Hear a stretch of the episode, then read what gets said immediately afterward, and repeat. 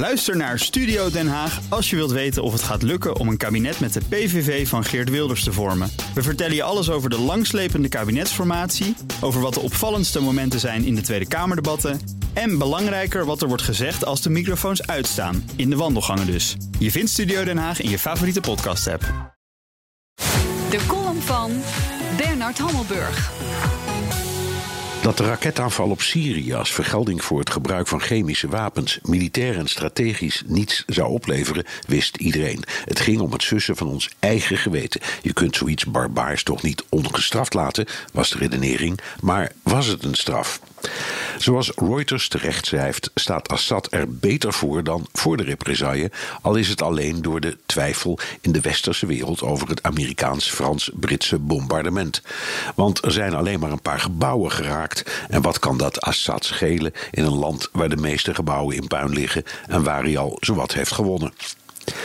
Van de westerse reactie druipt de twijfel over het bombardement af. De Grieken waren mordicus tegen bijvoorbeeld, maar ook Nederland worstelde ermee. De boodschap van het kabinet, verwoord door minister van Defensie Ank Bijleveld, was dat ons land begrip had voor de represaille. In gewone taal, we zijn er eigenlijk tegen, maar als de Amerikanen, Fransen en Britten zo drammen, dan gooien wij de kont niet tegen de krip.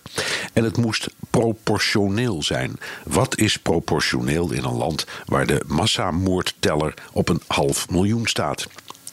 Intussen doet Nederland nog steeds met vier F-16's mee aan de door Amerika geleide missie in Syrië. Op vrijdagmiddag om vier uur, vlak voor het bombardement, kwam Defensie nog met een door niemand opgemerkt persbericht waarin het succes van de Nederlandse deelname werd onderstreept, maar heel nadrukkelijk in de strijd tegen IS. Boodschap: ja, we vechten in Syrië, maar met dat gedoe met die kruisraketten hebben we helemaal niets te maken. Nederland loopt spitsroede door in de Veiligheidsraad mee te buigen met Amerika, Frankrijk en het Verenigd Koninkrijk, maar verder in woord en gedrag ze snor te drukken.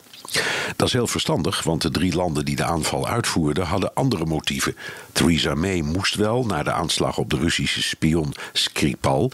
Trump moest wel, want anders werd hem Obama's slap te verweten. En hij wist dat het dodelijke boek van oud-FBI-directeur Comey een dag later zou verschijnen. En Macron moest wel, want die ziet zichzelf bij ontstentenis van traditionele Amerikaanse regie als de nieuwe wereldleider. Dan denk je als Nederland: je bent wel bondgenoot, maar je bent niet gek. Of anders gezegd, we zijn bondgenoot, maar proportioneel. Deeltijd bondgenoot dus.